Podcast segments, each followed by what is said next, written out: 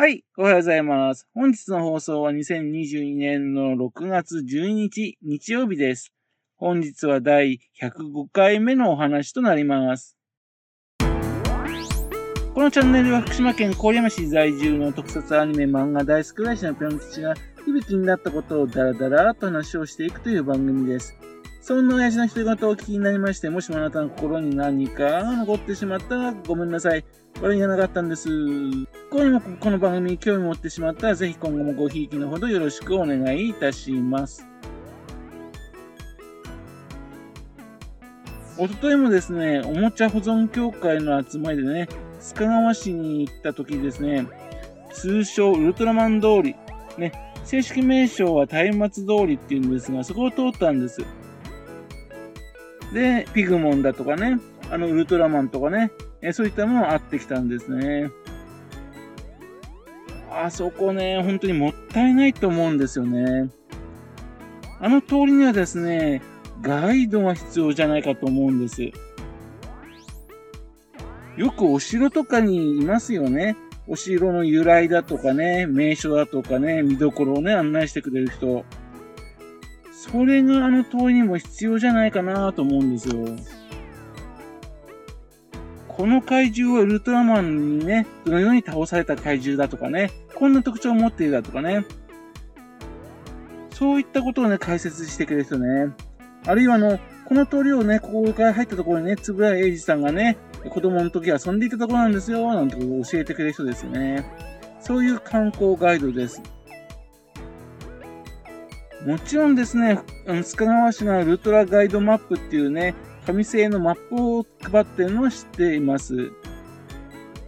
怪獣の名前だけね、えー書いてあってもですね、詳しいことわかんないんですよね。というわけで、それを詳しく解説するのが必要じゃないのかなと思うんですね。すでに須賀川市にはですね、須賀川ふるさとガイドの会っていうのはね、いらっしゃいまして、えっ、と、須賀川市についてあちこちガイドしてるんですね。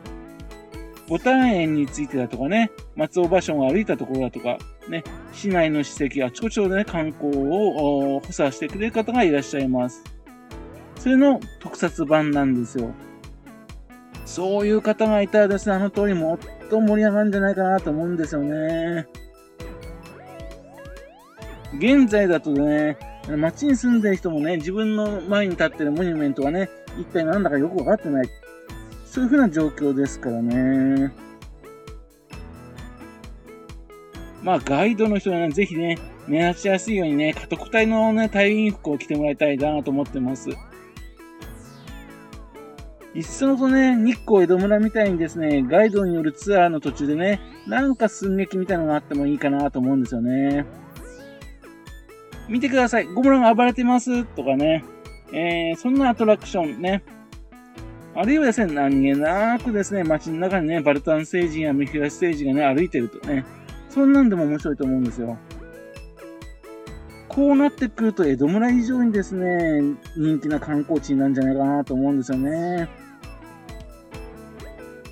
というわけでね、定年後、自分が定年後ですね、須賀川市がね、自分をガイドとして雇ってくれないかななんて思ったりするんですね。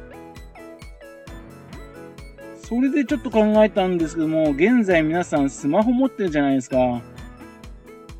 スマホの AR、ね、拡張現実の技術でね、スマホのカメラを動かして GPS を、ね、感知してね、あのー音声映像が流れるっていうね、その仕組みってできないんでしょうかね。さらに特別なね、怪獣とかそういうのが現れてくるとさらに最高なんですけどね。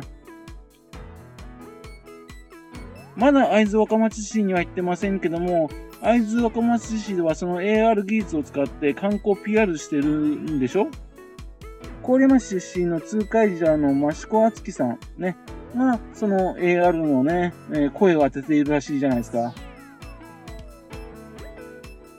そうするとですね、その俳優さん、声優さんの声を目当てにね、観光客も集まってくるっていう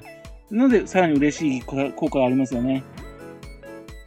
というわけで、須賀川出身の俳優ってことでね、ディーン・藤岡さんとかいいんじゃないでしょうかね。日本語だけじゃなくて、英語、中国語、インドネシア語まででバッチリですからね。もう完璧じゃないですかね。しかしですね、わずかですが AR のサーバーってね、維持するのにお金がかかるわけですよね。まあ、パソコンが得意な人ならね、簡単にちょいとできるみたいなんですよね。まあ、それがちょっと無理だったら、例えば怪獣とかね、名所のところに小さい QR コードを貼っ付けておいてね、それをね、えっ、ー、と、観光客に読み取らせてね、怪獣の解説、音声だとかね、そういったのをね、流れるようにできないかなと思ったわけなんです。そんだけね、勝手ですが、ちょっと試してみました。えっと、どこかのサーバーにね、音声を載せておいて、QR コードで読み取らせるってことですよね。というわけでですね、無料のブログ、ね、そちらの方に音声データと画像データのストレージでですね、QR コードを作ってね、それで、えっと、スマホで読み取ってみたんですよ。そしたらですね、簡単に音声も映像も出すことできました。ねえ、というこれだけで十分じゃないかなと思うんですね。本当はね、あの、動画とかも動かしたいところですけども、まあ、それはつぶやプロのね、著作権の問題とかありますから、ちょっと難しいかなと思ってます。しかし、この QR コードをね、自分で作ったとしても、つぶやプロや須賀川市の人がね、これを了解なしにね、勝手に怪獣たちに貼っつけるわけにいかないですよね。でも、あの、個人的に勝手にあの、マップを作るのはですね、問題ないわけですよね。というわけで、これは面白いなぁと思うわけで、勝手にウルトラマン通りのね、解説マップ、ね、その制作始めようと思ってるんですが、どなたがこの計画に参加する人いませんでしょうかね。まあ、誰もいなくてもね、すぐやっていこうかなと思っております。それではまた次回よろしくアップの基地のお宅の配信をお付き合いくださいね。本日もお聴きくださいまして、誠にありがとうございました。